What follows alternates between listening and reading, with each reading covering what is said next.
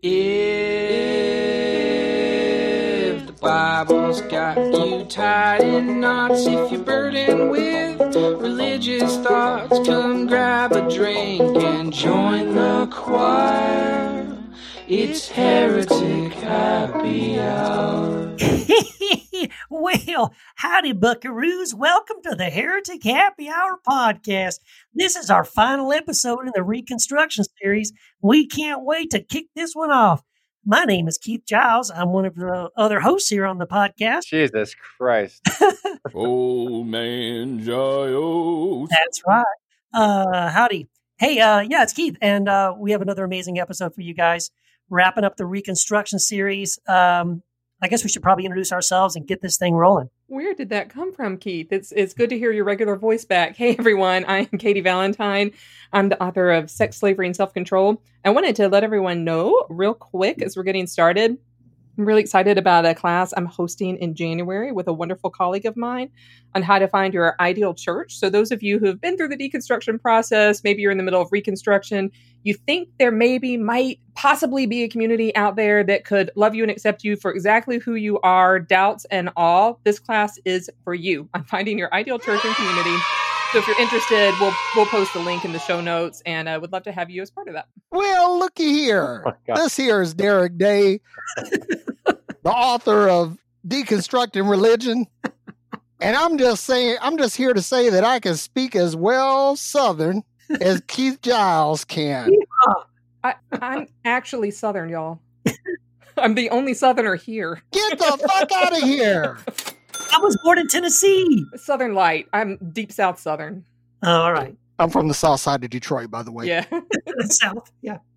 Uh, and, and I'm from San Jose, California, so I don't. I'm not going to fuck around with that s- southern accent stuff.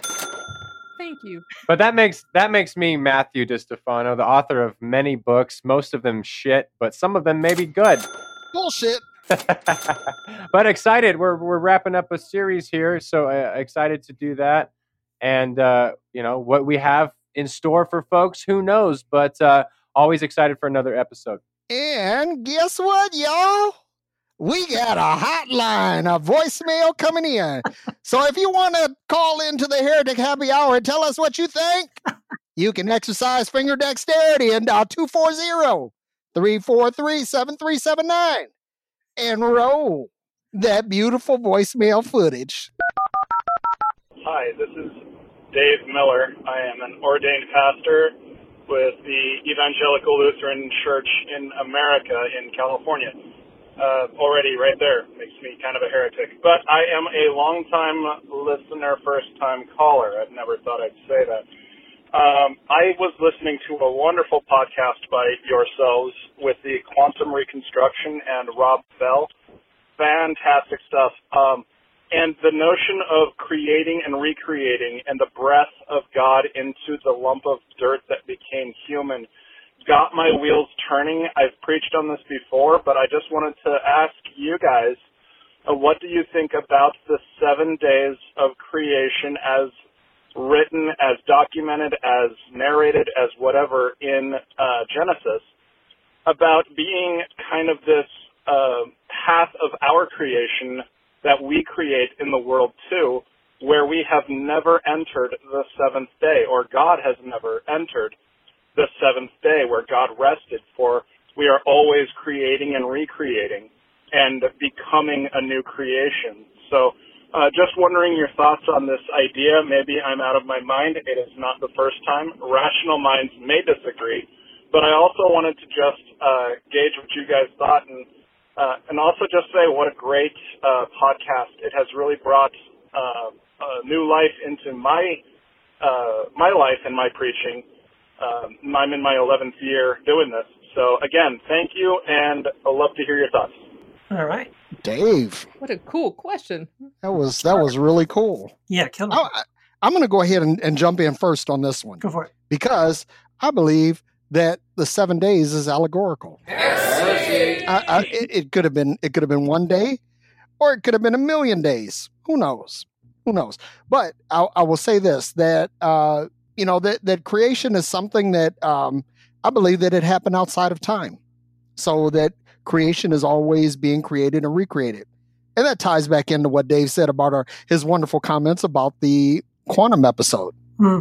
So, Yep. first of all, Dave, I want to know where you went to seminary, and if you went to PLTS, we may know people in common, and I'm kind of curious if our paths ever cross there in Berkeley. If you happen to go there, since you are in California, and I, this idea of have we never entered into the seventh day is super intriguing to me, and you know, I could give like a whole historical lecture on the Genesis on, on Genesis one and how, how it came to be, but that's not what I sense the question is. The question is what this um, idea of creating, and I I feel very strongly that when we are creators of music, of ideas, of poetry, of even new ways of being, that we're partnering with God, we're co-creating with God. Amen. Yeah. Um, and I don't know if we said that in that episode, but uh, it's great we have this question to say it now. And that that's that's so powerful, and it's not even about the end result, but it's about the process of being creators. And I think that's sacred and it's holy. You know, I'm kind of curious about this God having never entered the Sabbath or rested because rest is so important to creation. Yeah. Right. We have to have periods of sort of luxurious rest in order to be able to create. So I I, I kind of like the seventh day rest that God Yeah. takes a holy breath and that we're invited to do that too. And besides that, omnipresence is everywhere. So there's nowhere that God isn't. Yeah, exactly. So, Matt, what do you think? Well, I I I like the idea. Um, I like the idea in that maybe there is some sort of eternality that we haven't entered into of perpetual rest, and we've been adventuring through this life this whole time without entering into that final rest, whatever that may be.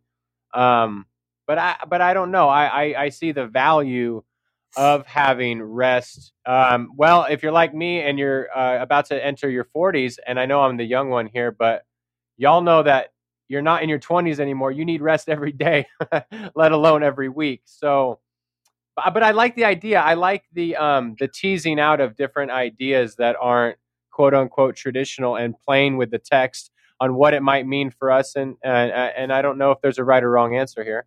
Yeah, I, I, think um, it is sort of a two pronged question. um, on the one hand, yeah, I, I don't, I think I agree with you guys. I don't see Genesis as being a literal documentary uh, you know, uh, what happened events uh, that were realistically, scientifically true and accurate. I see it more as a parable and a story that, in some ways, uh, is is the uh, it's a parable of the story of Israel, the nation of Israel you know they're uh, they start off they're with god everything's great they fall away they sin they disobey they're cast into exile and then the process repeats but it's also in some ways too the garden of eden story is also in some ways the story of everybody it's um, it's your story it's my story i mean we're born we're innocent we're we're sweet then you know we we the first words we learn are no and then the next one is mine and um, right then we learn the we we learn uh, good and evil the difference between you know the knowledge of good and evil. Uh, we grow and then we become people that are flawed and have problems. I mean, in many ways, it's the human story as well, and I think it's it can have many applications. So, but that's a that's just one side of the question. And but the, the question about the rest and the and the um, here here's what's funny. I think actually you could support it. Well, quickly, Jesus says, you know, come to me, all you who are weary and heavy heavy laden, and I will give you rest. Rest. I've always ex- meant, thought that that's what Jesus was saying is that uh, come to me and I will give you this rest. You will enter into this rest, the same rest of the of the Father, um, the Sabbath rest of the Father. And um, but at the same time, though, Jesus also in another place says, "My Father is always working. He is always at work, even to this very day." So the, again, it's sort of both and. Yes, the Father is always creative, always moving, always working, and we are too because we're we're abiding in Christ. Christ is in us, and blah blah blah. Um, so it, it's sort of like both and. We are we are collaborating and working because the Father is always working, and we're we're, we're, we're co-creators in that sense. But at the same time, even though that's true, we're also at the same time entering into the rest. So I'm not sure that's an answer or not. I think it's just maybe there. It's it, it is in a way, in a weird way. It's not one or the other. I think in a way. It's But think about it. If God is outside of time, he's working and resting at the same time. Yeah, and and in, and in some ways, so we are too, right? So we can we can we can even let's say collaborate, cooperate with uh, in that process of creation and being creative, and but we can even do it from a place of resting. In other words, not from not from a place of striving and stress, uh, but from a place of resting. or of being worthy, Yes, right? Having to prove ourselves. yes. and you know in the in the in the quantum kind of world where that i like to explore i kind of wonder if you know when our when our incarnated physical bodies die uh we go and we are i feel like our souls are at rest before we come back and we try it again Yeah. you know if we're if we live any if we live many lives. So i feel like we get cosmic periods of rest work rest work and creation. And not that we're not creating on the uh on the other side but you know it's uh, not quite as much work. The quantum particle appears and disappears, and the wave emerges and dissipates. exactly. Sh- sh- shameless plug, but um, in in the the, the bonfire sessions that's going to come out. Ralph, you're pu- publishing it, so you already you already agreed to it. Um, Which is fucking amazing, by the way. yeah, and I'll say, Derek, you are writing the foreword, so thank you for that. Mike and I actually talk about this about like we're weary and tired right now, and all we want to do is rest. But maybe in a thousand a thousand years, use that allegorically, we'll want to come back and uh, try try our hand at this thing called life again. So you know, you know, the four of us have been together before, Oh no. creating something. Now we're in this lifetime, we're doing it. Who knows what it'll be next time around? Just putting that out there. Oh boy. Who knows? Who knows? All right, y'all. This is uh, what a great question. Thank you for calling in. I feel like we're ready to explore our heretic of the week. Yes. It's the heretic of the week. Hi, my name is Jeff Turner, and I am a heretic. Hi, Jeff. Hi, everybody. I, I hope you're as excited as we are about this. I am. I'm excited to be on the other end of that greeting for once. I've heard it many times. So, Well, yes, welcome, um, Jeff. If, if for those who don't know, Jeff is the author of one of the greatest books of all time, "From the Blood of Abel," or the author, the, the author of the. Wait, wait, the wait, author- what? I- let me re, let I've me rephrase. The author of the best part of "From the Blood of Abel," the foreword. So, Jeff, welcome. thank you. Thank you. Yeah. So, first question we like to ask people is, why in the world would you introduce yourself as a heretic? Well, um, I would like to say it's because I'm so gosh darned orthodox, and the rest of the church is so steeped in heresy, they mistake me as a heretic. But I don't think that uh, highly of myself. And I think the truth is, it's probably because over the years I've become utterly convinced of the fact that God has given himself perfect representation in the person of Jesus, and that that person in whom he has revealed himself um, challenges all notions we have of the divine and calls us not just to uh, not just to correct our notions of the divine, but to absolutely discard probably a hundred percent of them and rediscover who God is from God's perspective. And I guess when you start messing with stuff like that, people tend to think you're a heretic. I would have thought myself a heretic not a few, not uh, but a few years back. So I, I understand.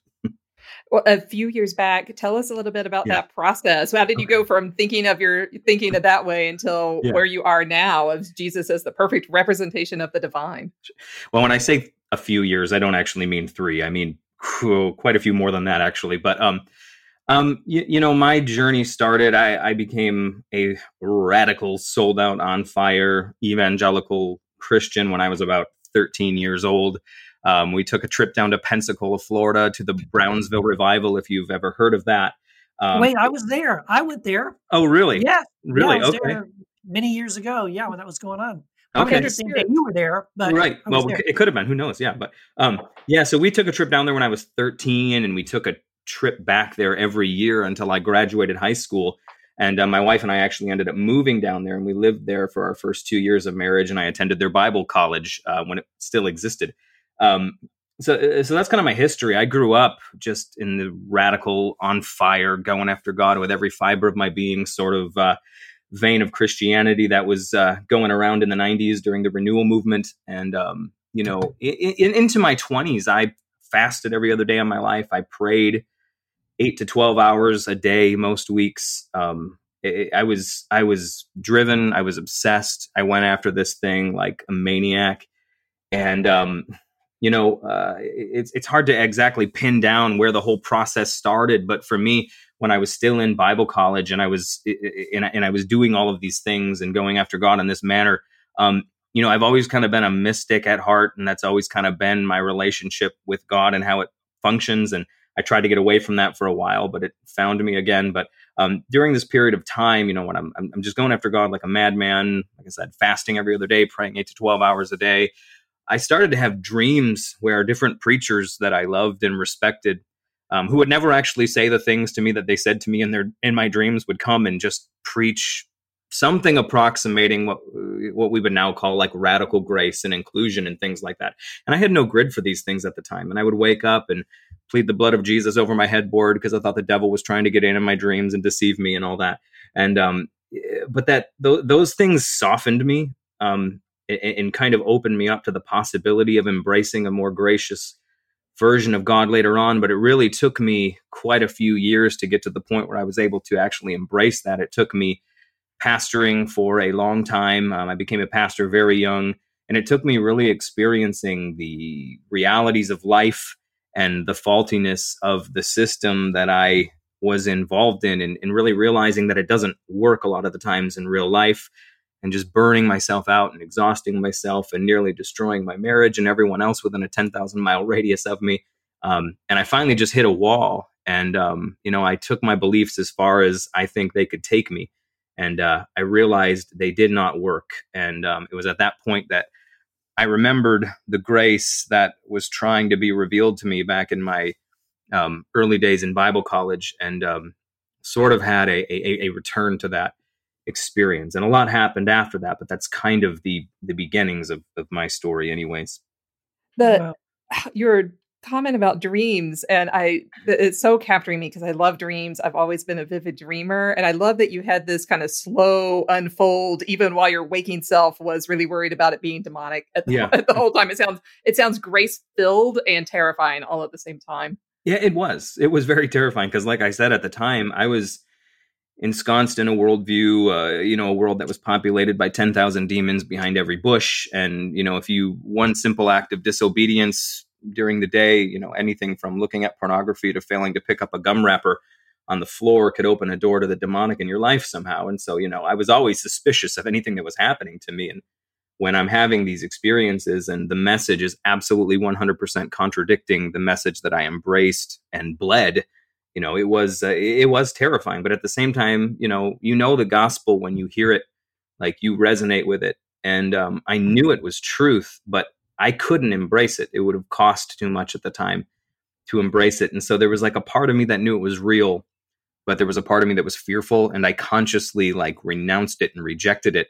And um, like I said, it took it took uh, quite a few years of the cosmos doing the little dance they do and, and kind of breaking me to the point where I finally realized my need for grace. And uh, yeah. So I want to I want to go back to um, something you said earlier. You mentioned that the reason some people think you're a heretic is that it's all about Jesus for you. Well, wouldn't wouldn't the evangelical or the the folks maybe you and I probably hung out with during our younger years and were on fire for wouldn't they say the same thing? So what um I mean I know I know you you went through a transition, but did that just look like something theological or did the theology build off these dreams you were having? How did that go? Yeah, well, I mean, I guess when I say to me, God is perfectly given perfect representation of himself in the person of Jesus. I mean, when some people hear that, they hear a limiting statement. When they hear Jesus say, I am the way, the truth, and the life, they hear limitation. But when I hear that, I hear liberation. And I think God revealing himself perfectly and definitively as a human being who breathes and sweats and bleeds and lives and exists in the world exactly as we do and even dies the way that we would die questioning whether or not his father was even with him. You know that um that to me liberates the image of god and it sets it free. Um, the evangelical notion of jesus i grew up with was very limiting and um, it, god can only be found in these very you know these sort of hermetically sealed environments. But but the revelation of God in Jesus set the image of God free. And now, since God has perfectly re- represented himself in humanity and in something physical, I now find myself liberated to find God in the same, in uh, the everyday stuff of life, um, the not so pleasant stuff of life, the pleasant stuff of life, just the realities of creation and of the world. And I think to some that um, goes against the grain of their belief system because we think God can only be found in these very specific uh, environments and in these very specific settings and even within certain doctrinal and theological settings. And i just no longer buy that It sounds like the old the old environment that you were in, you know, the one where you were on fire and fasting every other day, which I Mhm. got to say kudos. I've never tried that ever um, Good- at any point in my you. life. But wow. Um, yeah, but it sounds like that environment would have been really suspicious about God being revealed through nature.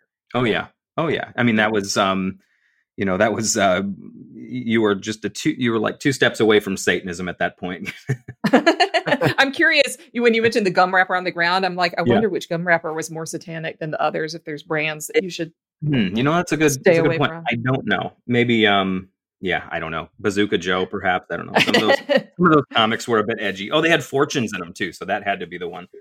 Oh, definitely. Well, yeah. And see, this is this is the reason why you know uh, what I used to always freshen my breath with Christian mints like Mm. Testamints. Testamints, those were not- great. Yeah.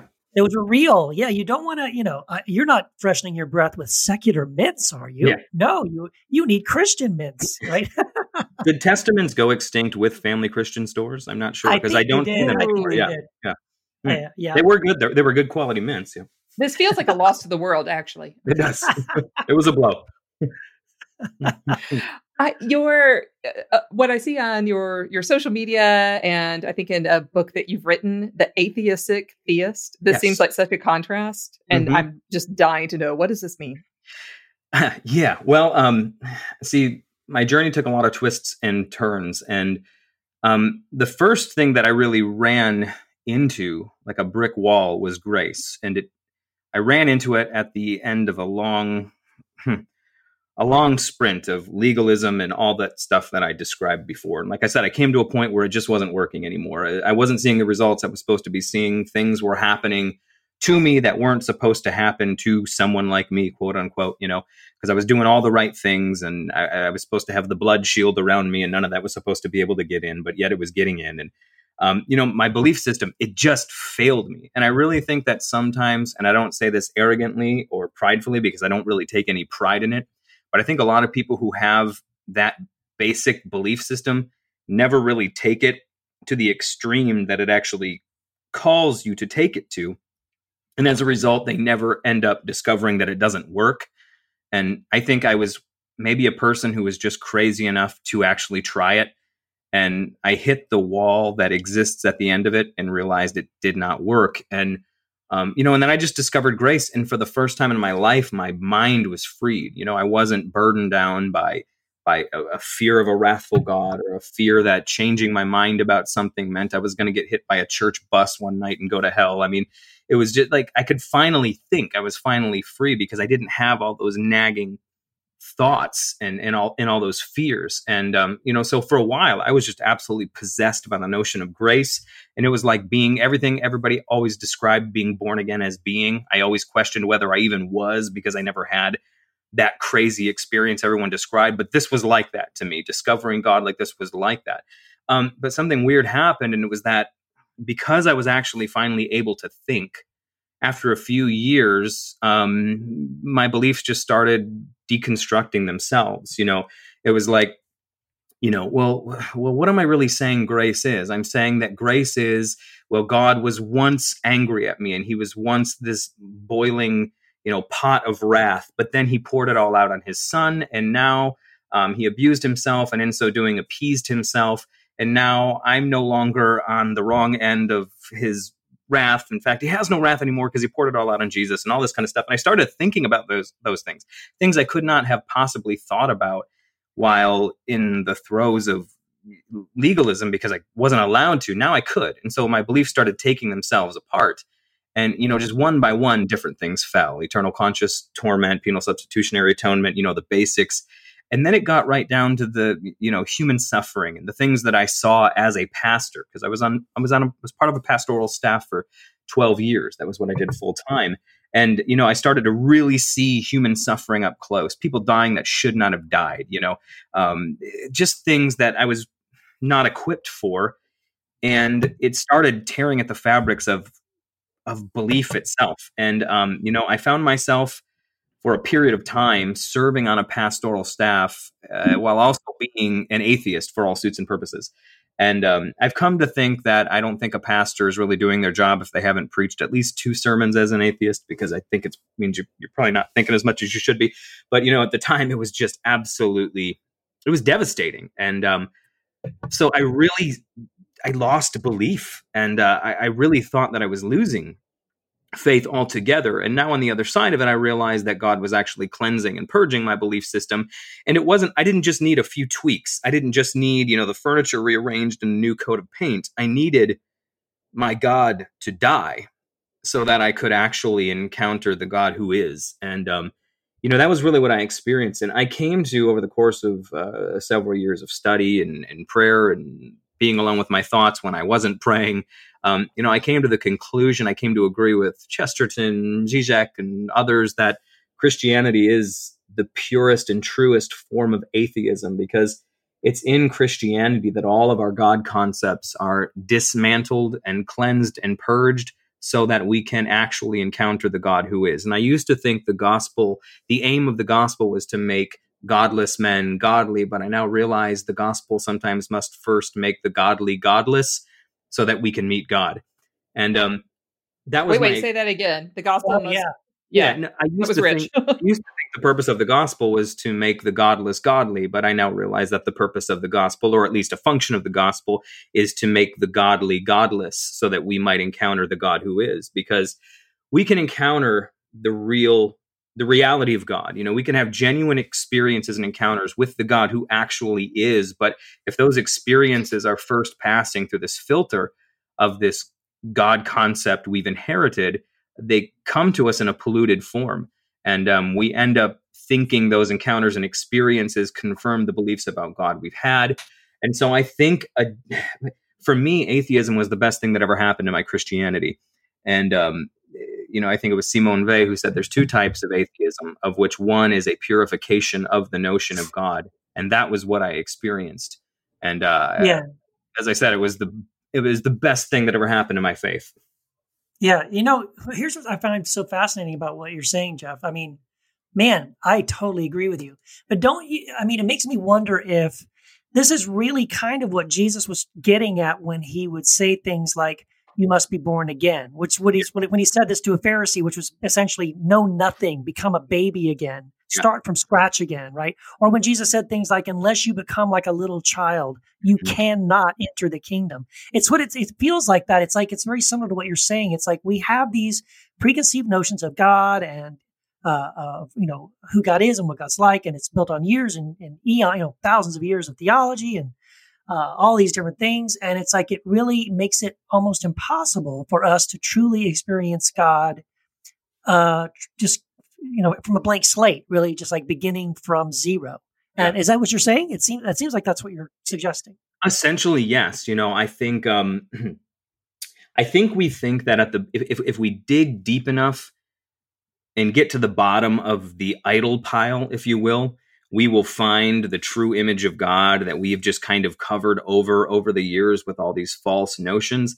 But I've come to think that's utterly false. And I think that if we get to the bottom of the idol pile, what we actually will find are our own desires for immortality and our own desires for a perfect sort of perfection that we, in that Feuerbachian sense, project out into the cosmos and, and we create gods out of our own desires, you know. And you'll never find, well, you may, maybe I haven't studied mythology enough, but you, you, I don't think you'll ever find a god who is the, you know, um, the, the the ancient equivalent of an Uber driver or the ancient equivalent of a pizza delivery guy. Not that there's anything wrong with that, but that's really not what anyone wants as their like ultimate purpose in life. What you will find is gods who are ultimate versions sometimes of everyday things. You take the everyday and you kind of, you know, uh, control T and stretch it out to the infinite. And, and and that's sort of what our gods were. And they start with our own desires for perfection and immortality and to be bigger than we sense ourselves as being. And then we project that image out into the cosmos and we forget that it's us and they become our gods. And eventually they Right. become uncoupled from us. And then they loom over us in perfection and remind us of everything we're not, but wish that we were. And those are our idols. And so the thing we create to be our savior ends up being our tormentor. What we create as a heaven ends up becoming hell for us. And so, what God does in Jesus as he apocalyptically breaks into this world that is populated by these gods that are us, idealized versions of ourselves. And he says, No, no, no, no, no. The divine does not lie at the top of your towers of Babel.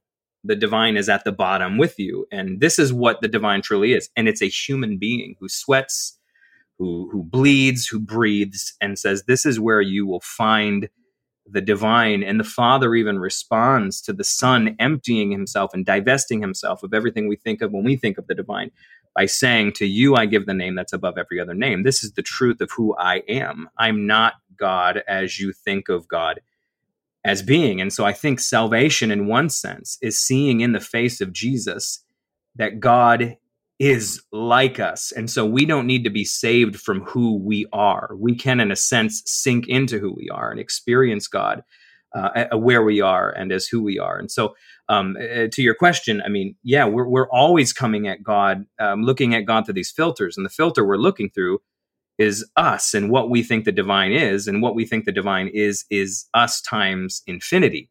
And what God shows us he actually is, is basically what we are every Yeah. day, And that's where we can find God. And that's where we can find the divine at work and at play. Yeah, it's um it's amazing, isn't it, that when you say or when I hear atheists like um they rightfully say like oh Zeus doesn't exist and all these gods throughout the eons don't exist and on the one hand I'm like yeah, I agree. But on the other hand, the fact that we create them and they fundamentally change the world around us.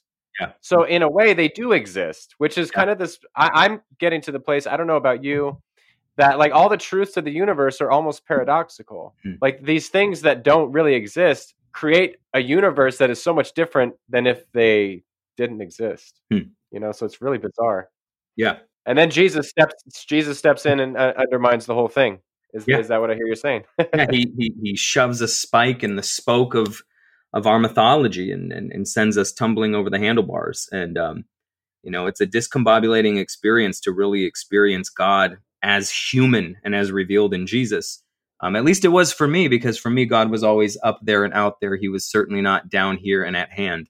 And um, but that's what I've encountered in Jesus, and I guess that's what I mean too when I say it's. eh, some see it as limiting, um, but no, the limitation is me thinking that God is just the ultimate version of me. I think that's absolute limitation. But uh, d- discovering that what lies on the surface is actually deep, you know, and uh, to put it as Bonhoeffer said, that the beyond is in our midst, you know, to discover that, I mean, that's power right there. it's in, in a way i feel like and correct me if i'm totally off it, what you're describing is almost a return to a particular kind of orthodoxy but with a twist Mm. and not a distorted super fundamentalist evangelical orthodoxy but Sure. the kind of expansive orthodoxy like where in the christian ch- year we have ordinary time Right. where we do we're invited to see God in the ordinary. And Yeah. I know not every person listening to this, you know, will will sort of celebrate that Christian year, Mhm. but you know that like the in the cup and in the bread, those are ordinary things, and we can Yeah. experience extraordinary grace there. I'm kind of wondering if that resonates with you, or if I've gone in a direction that's actually not reflecting you. No, it absolutely 100% does. Um, hmm. You know, years ago, I was um, I was jogging one night. I don't know, it was like eight or nine at night, and I, I- was on a long jog. Uh, it was probably like six or seven miles, and I was listening to worship music in my headphones, and I don't know, praying in tongues or something. I'm just guessing. And fasting, and fasting, fasting, and yeah, jogging definitely seven miles. Definitely fasting. Um, experience do, yeah. and so I, you know I'm, I'm jogging it's late at night and uh, i'm you know in the throes of a, of a worship experience and um, my phone rings and i pull my phone out of my pocket and it's my wife and of course the ring interrupted the worship music and um, you know i declined the call put the phone back in my pocket and kept running because i was praying Dang, she totally knew you did that. and, and of course she did Yeah. and you know You just got to let it ring you- until the answering thing picks it up.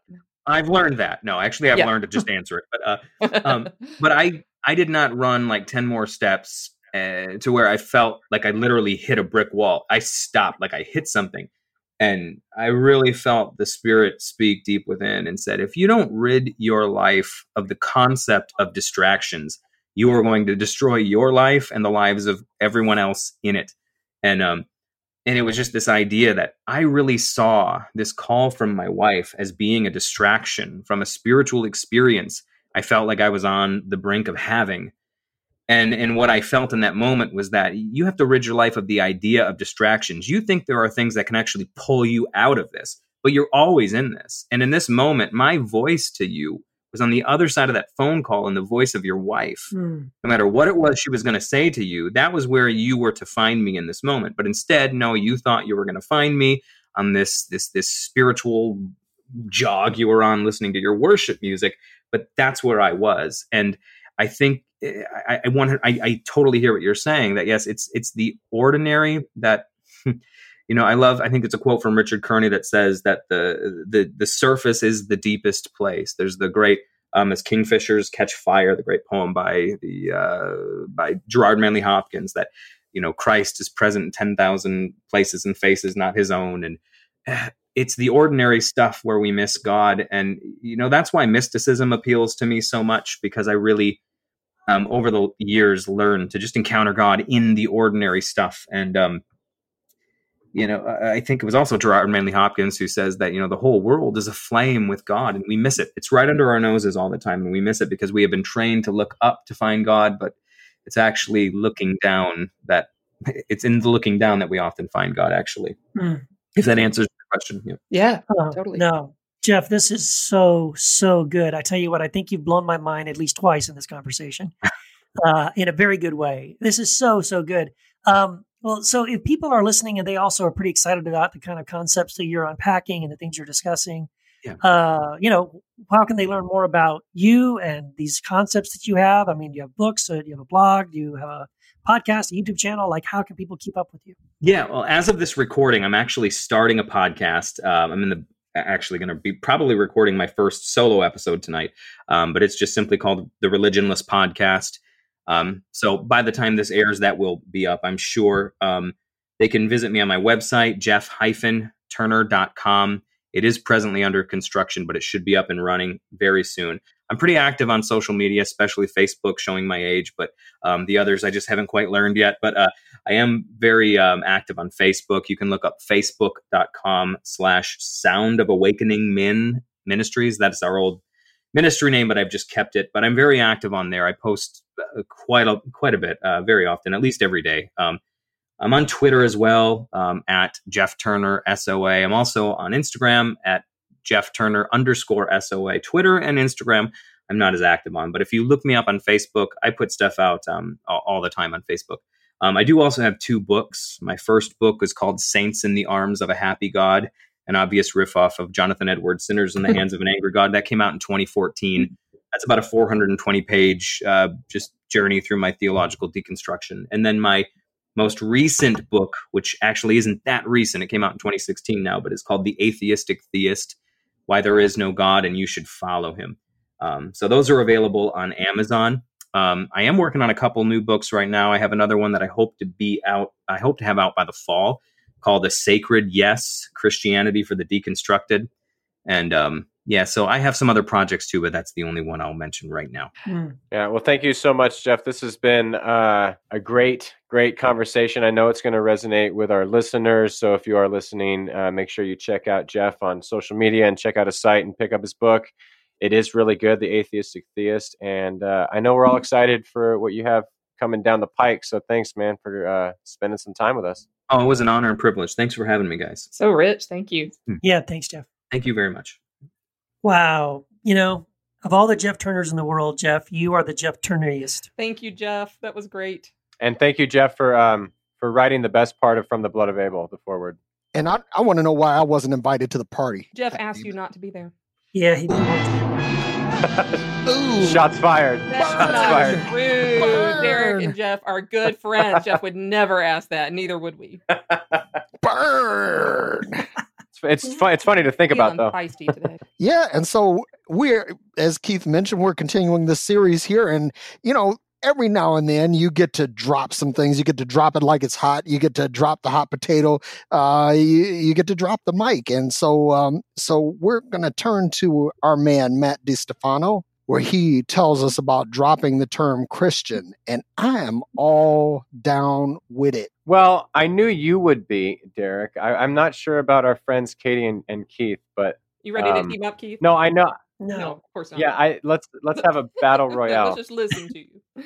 I'm just gonna listen. No, I just I, I find it interesting that um you know I was listening back to uh to Katy, we'll call it your episode on what Christian means to you and how it's less of a label and more of an identity. And I it was one of those episodes. I don't do this all the time, but I listened back just as a listener. And I, I didn't listen back object or you know to try to like um, hear things that we, we can improve on or come up with ideas or anything. I just listened to it as a listener. And I found myself nodding along to what you were saying. But then at the end of the day, I thought it was beautiful that we can have the relationship here on the podcast where I literally, unless I'm asked the question, Matt, are you a Christian any longer? I don't think of it and it means nothing to me. And and so I appreciate the fact that your identity is in um, the term Christian, I suppose. If I if I if correct me if I'm wrong, if I missed uh, what you were trying to convey on on that episode.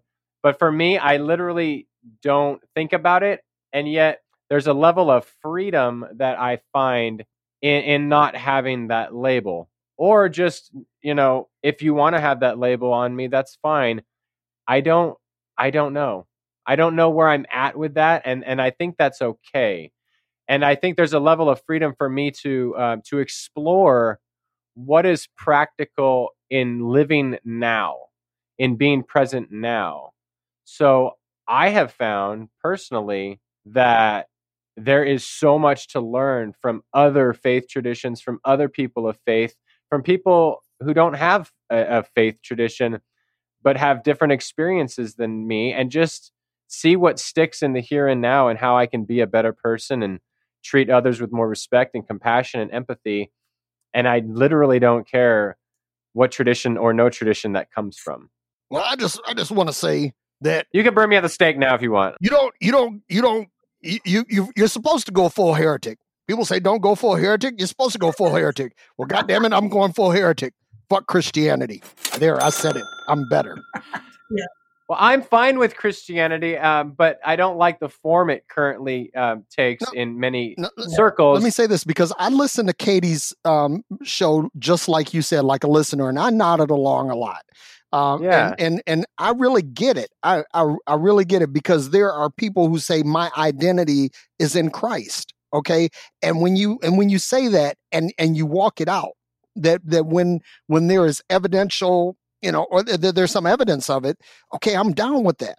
But it's like when you're wearing this label and and and basically, you know, you you uh you know you endorse people that embrace all of the seven deadly sins you know on a daily basis I, I i don't i don't get it so so so from where katy is coming from i get it and i completely understand and i'm completely in love with her rendition of it it's beautiful but i'm going to tell you something the vast majority and this is this is blank border bordering on an indictment but borderline most people who identify themselves as christians wouldn't know christ if he bit them on the ass The, um, Matt, what I'm loving about your your kind of statement about where you are is that you're very much in the story. If if I'm interpreting that correctly, um, and you're, it's not that I feel you're unsettled or that I sense you're unsettled, but you're living it. You're living where you are. You're living the questions about what informs you um, from the Christian tradition, from other traditions, and um, seeking to be the best you that you can be within that. Yeah, it's it's um Michelle and I talk about this in the book we're writing.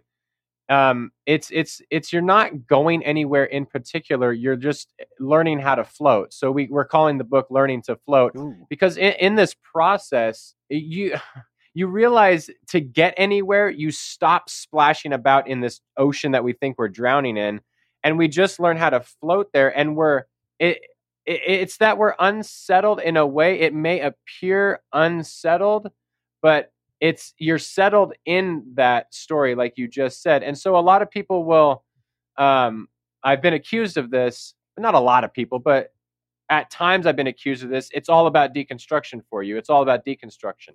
And it may appear like that but it's not. It's being okay with the agnosticism about doctrines and dogmas and I have my beliefs and I have my theories and my ideas, but I'm agnostic about a lot of it and I really don't care all the ins and outs of how it plays out because I've been able to hold on to things loosely and not like white knuckled like Yes. like a lot of Christians. Yeah, that's are not at. bothering you anymore. No, no, I'm good with it, and I'm and I'm good if you're not there, and I'm good if you know Keith. Uh, uh you know, talking about Keith's episode and just knowing Keith in general for the last I don't know how long we know each other four or five years. Like, I, I'm pretty sure Keith would still consider himself a Christian. That's fantastic, and like, it literally makes no difference in our relationship. So that's where I think like Katy, Keith, anyone who affirms Christianity, but is still like my friend and and is there's no like strings attached, then I think you're doing Christianity right. Yep.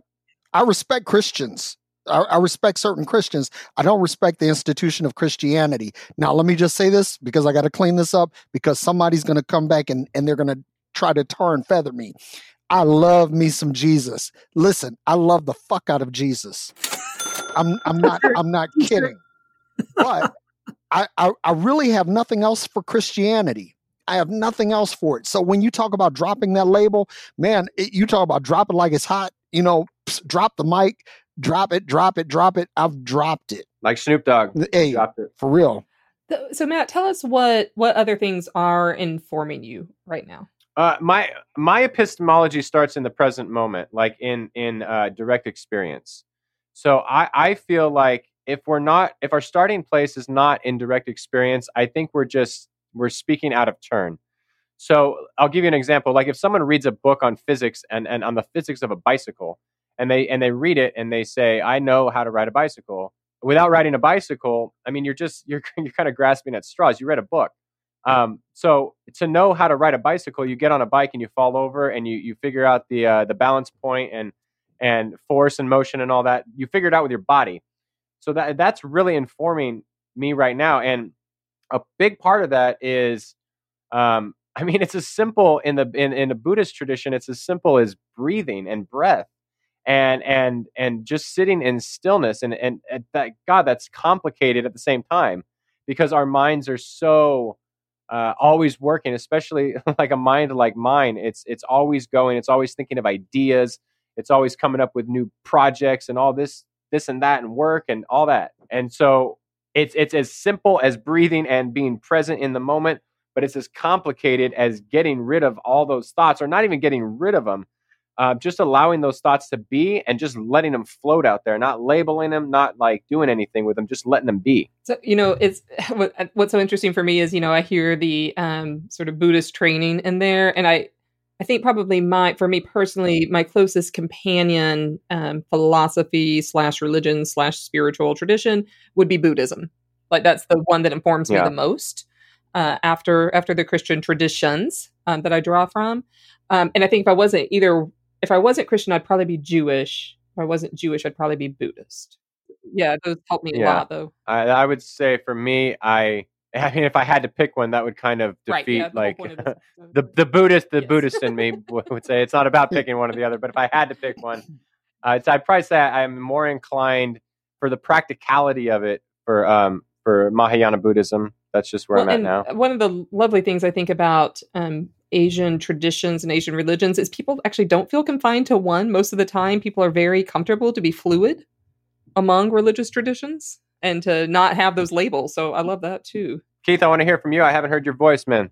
Uh, well, I know I'm just listening. I think um, I, I would just want to say, as far as like, it, it's difficult when it comes to that label of Christian. Um, like, I don't know. I mean, I really have tried for several years now not to identify myself as specifically as a Christian. I would rather say that I, like, I'm fascinated with Jesus and I'm, you know, I want to follow him and, um, you know, so I think I'm, I'm more Jesus centric without the label Christian because there's just too much baggage with the label Christian. But um, but at the same time, uh, yeah, I mean, it's just hard to even nail down what do you even mean when you say Christian because I'm, I'm sure when I say it, I, if I say it, I don't mean the same thing other people mean. Most people, as I'm learning. Um, but at the same time, it's it's sort of also though about being super. Um, I, I- see truth in all belief systems. Um, I, I'm interested in like meeting Muslims or Buddhists or Hindus or even atheists, and um, just hearing w- what people's thoughts are and, and without judging them, without trying to change them. Again, most of that, all of that I just described, t- describe doesn't describe any Christian, most Christians that I know. But um, you know what I mean? It's like trying to find a way to be someone who follows Jesus, or as Derek says, you know, I love the fuck out of Jesus. But um, which I think is we did make a T-shirt. That needs to be a T-shirt for sure. But um, Thank you very much. to do that though in a way that's not exclusive, right? So like um to love people first. I think that's the most important thing. Do we love human beings? Do we love people made in the image of God? Uh, can we accept them for who they are without wanting to change them to be like us? Um, and so, you know, even though you identify way more with Jesus specifically, um, I'm, I, I don't insist that everybody else has to do that. But I love, I love where you're coming from, Matt. I think it's a really cool place. Uh, and especially the part about the focusing on the now. I think that's been something really Yep. that's helped me a lot lately too. There's so much peace and freedom um, in focusing on the now rather than living in the past or or living in the present or in the future. Well, and and the now is so beautiful in that if you understand presence, you can visit the future and the past. You can you can be nostalgic. You can go play your old Nintendo games. I'm dating myself as an 80s kid and be present with it. And you can you can think about future plans as long as you're present with it.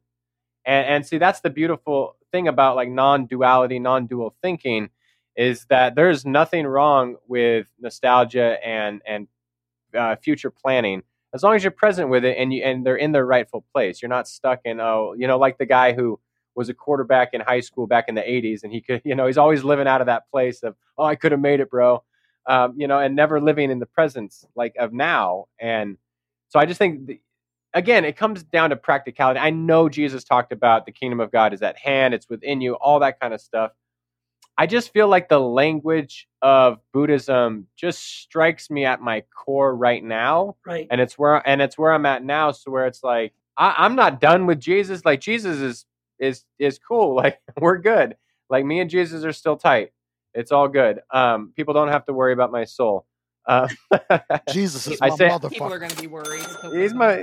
Uh, well, I know people are going to be worried, and I and I get that. I get that that's where people are at. You know, if you live in the mindset of turn or burn, you've got eternal torment on the mind. Um, I understand, like you're going to be worried for me, my wife, my daughter, because we're not raising her right in the church. I get all that. It's just not where I'm at, and I'm not. I just. I mean, for me, it's just silly. It's absurd now at this point. And you know, but you know, I think is also so cool as well. I, um, like I, I was just talking, I talked to uh, Matthew Reeves Korpman the other day, and he was telling, talking about like the Gospel of Philip, and he quoted like three or four passages from the Gospel of Philip, which I'm not that familiar with. it's not in the Bible, brother. And but dude, there were he, the, the the passages he quoted were like amazing. They were so good. And then the other day, Derek, you had posted something on your Facebook page, which was um, some quotes from the Egyptian Book of the Dead, Mhm. and and that made me go and, and and I googled it and I'm started researching the some quotes from the Egyptian Book of the Dead, and damn, there were like three or four great quotes. I mean, almost quotes that like you could almost say to somebody that Jesus said this, and, and people would go, "Wow, that's really cool." And so I love finding those kinds of things, extra biblical uh, sources that are saying things that actually are so in line with the kinds of the beautiful things that I see Jesus doing and saying. I mean, you Um, find it like in the Bhagavad Gita. It, it's it, it's all over the place. You Yeah, know, love Yeah. the one one thing I've heard described that's really resonated with me probably about 10 years ago is that mystics from all the various traditions are like the treetops.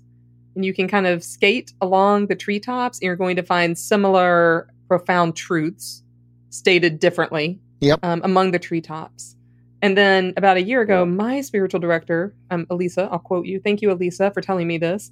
Shamans are like the roots Mm. and the roots intertangle and they all they say similar things they draw from a similar well Hmm. Ooh, Katy, I'm going to quote that. well i didn't come up with either one but Mystics are the Mystics are the treetops, treetops and, and and shamans are the shamans are the roots. roots. but yeah oh my and, God, that's but matt. I, I feel like some of what you're saying is um tying into to both of those kind of images that i hold in my own spiritual walk um you know and for me it's I, I hang my hat on a nail and that nail is christian it's christianity but it doesn't mean i don't think there's treetops or roots either. But I love that you're Yeah. living in the mystery of all that. Yep. That, yeah, yeah. That's beautiful. Yeah, I've just I've gotten to a place where I'm convinced that if it, uh, to use an analogy, if the moon is God, we are all pointing. You know, the mystics or the people who are really seeking God are pointing at it from a different vantage point. So it may look a little different if you're in San Francisco or if you're in Shanghai or if you're in London,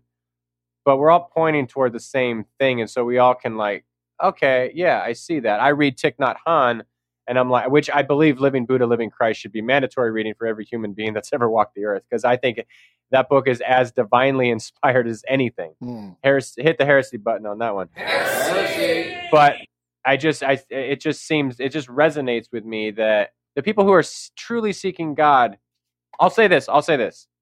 The mystics from different faith traditions are more in line with one another than a Christian mystic is with a Westboro Baptist Church member, if Yep. that makes Oh, yeah. sense. Oh yeah. Like the the Dalai Lama is closer to Richard Rohr, is closer closer to Francis of Assisi than they are with Pastor Steve Anderson of that stupid ass Baptist church wherever he's at. Right. You know, this reminds me of that opening sequence from um, Enter the Dragon with Bruce Lee, you know, where he's teaching the student and he says, It's like a finger pointing at the moon. Yeah. Don't focus on the finger or you'll miss all that heavenly glory. Well, Marcus Borg uses that exact analogy about the finger pointing to the moon in reading the Bible again for the first time, which is Oh, does he? Yeah, yeah. In chapter at the end of chapter one, I think. Um, and I've used this book so many times in my different classes. I used it with my undergrads when I was teaching undergrads. Um, and his analogy is that the Bible is not God. The Bible points exactly. to God, or it points to a human experience with God. But God cannot be Yeah. contained, you know, within the pages of Scripture. Um, it, available on our bookstore, by the way. Um, that particular book. Nice But, plug. Nice plug. yeah, well, do what I can. Um, do what I can with It all goes back to Bruce Lee. It all goes back to Bruce Lee. you know i i had a disappointing moment He like what? i had a disappointing moment with with buddhism and i uh, matt i just wonder if you can illuminate this or elucidate this for people who may be unfamiliar i did a lot of reading on buddhism um, 12 years ago 10 years ago somewhere in there and i still do from time to time um, and it has this for for non-asian westerners i think it has this kind of allure of everything being peaceful and everyone being in a meditative state and that means you don't have problems.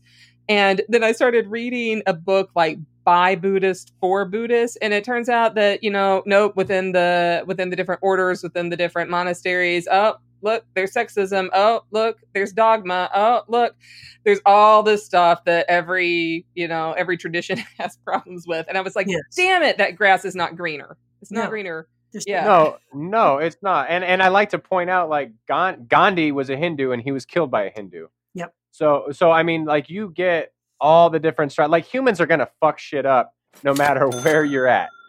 And I mean, you know, Buddhism, Christianity, Judaism, like there are gonna be fundamentalists. There's gonna be uh, there's gonna be fuckery going on in every tradition. That's my favorite word, by the way. Um, I, I I did that one just for you. I know you like Thank that you. one. Yeah, that's fuckery. Um, Fuckery, fuckery. Sorry.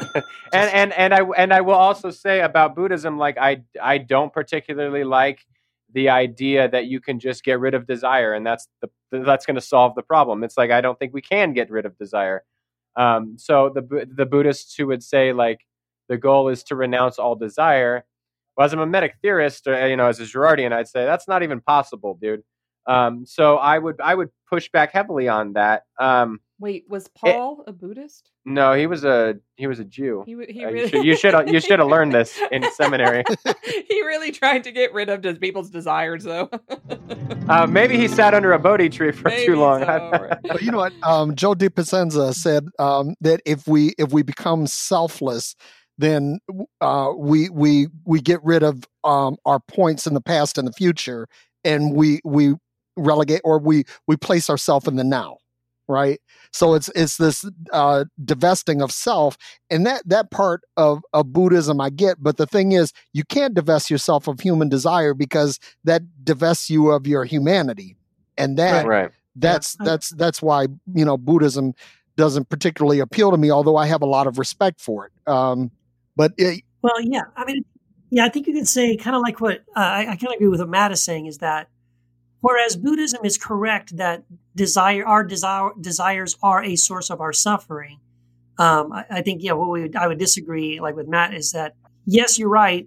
Our desires can be uh, the cause of some of our suffering, but the solution isn't to try to not have desires because that's not possible. It's more to redirect those desires towards something that doesn't bring suffering. Yeah, yeah, and, and I'm sure there would be debate um, amongst Buddhist monks and and you know within their own um, theology, if you will, their own doctrine, um, with how you do that, or even if you do that. And, and just like any faith tradition, uh, like Katy alluded to, like there is going to be disagreement. Um, and so again, I, I I wouldn't call myself a Buddhist per se. I don't think about these labels. I just try to glean whatever I can glean out of life, starting with my direct experiences, and and then use it appropriately to better m- my situation. And I don't mean selflessly, just better my life for the sake of others, for my neighbors, for for my friends, for my family, and uh, it'll all work out in the end. You know, I mean, where I'm Matt, I think what I'm also really enjoying and respecting about your your journey, your dropping of labels, is you're not culturally appropriating while you're doing it. And very often that's what I witness people doing. They draw a little bit from this, they draw a little bit from that, and they make it all um, conform to their ideas of how things should be without respecting um, with sort of without respecting traditions within their own context. yeah. And so Yeah, I try, I try. I try not to culturally appropriate Well, Yeah. he, he, as, much, he as much as I can. he doesn't have to culturally appropriate because I'll, I'll be the one to tell you that, that Matt is black than a motherfucker. Hey, if you're gonna give me my black card, I'll take it. just just like Buddha. Yep. Or but Jesus. yeah right um yeah but i that that happens so often um especially among the spiritual but not religious crowd which is not a term that i've heard you use uh, just a point of analogy but it's kind of like oh no i can take i can take a little from buddha i can take a little from this that or the other but it it ends up being um actually all sometimes that has the effect of being all about the person and not about um the um the richness of the spiritual tapestry Yeah. Mm, Ooh, I like that That's- spiritual tapestry. yeah. That really Yeah. resonated with me. Yeah. Well, so yeah, as someone as someone who identify if if my identity is Christian, that doesn't mean I can't respect um, the truths in all religions while remaining firm in my own tradition because I'm not trying to borrow. I'm not trying to place them or compare them to mine. Let them stand how they are and and feel and experience that moment and that truth within them yeah, Yeah. without having to appropriate them onto graft them onto something that I'm doing. yeah. Yeah, that's a great perspective. and and, and it is difficult to do. I, I'm sure. um, I mean, I know it's got to be easy um, to culturally appropriate when we don't even think about it. I mean, it's just such- something that that is it's a it's a it's a tightrope to to not tr- to not do that. Oh yeah, I'm good at it. Yeah, but I'm trying to be conscious Yeah, I think- not I doing it. I think we all are. Yeah, it is tough because, like, in some ways, I think Amer- modern Americans are very uh, kind of used to sort of playing Mr. Potato Head with all kinds of things. And um, I like this, I'll, I'll, I'll glob this on, but I like this, I'll do this. And Oh God, Mr. Potato Head. You don't even That's know a we're great doing- analogy. I made you, you know it's true. Mr. Potato Head, I made you. Well, I mean, this is. Uh, I appreciate you guys letting me back clean up and um, kind of uh, end with end end our series with talking about, I guess, apostasy. I mo- most Christians would consider me an apostate at this point, yeah, you know, should and I'm podcast. You could and I'm okay with. do a podcast maybe about apostasy. That would be Yeah. I could totally milk that, baby. You probably could. What's beyond Yeah. apostasy? I, I don't know. Is Freedom? That got? That's that's where I am. I'm I'm I'm past that. as, as you can all imagine, fellow Christians call me, you know, nasty names all the time. So I'm, Well, I'm good yeah, with my you're- apostate role. It's fine. you're you're doing some some metaphysical stuff, Yeah. Katy. I mean, Yeah, you're you- you're going into you're you're treading into waters that's not allowable. I mean, I, I, we're doing enough of that on the show, like with questioning atonement theories, but you you've gone in it heavy. Yeah, we are. Hey, that's why we're all here on this plane together. If you if you guys missed Katy's talk in NAMAD 2020 about about Reiki, and that was eye opening. It's brilliant. Oh, oh, I'm so- I'm so happy. I've been uh, raking myself in my house all weekend with this. Oh, man. Uh, yeah, Yeah, my, my wife's a Reiki practitioner, it's, so it's I it's good to be married to a Reiki practitioner. it is. Can I can I admit something? I don't even know what that is. No, I have no idea. I, th- I thought it, what, who's Ricky? Ricky who?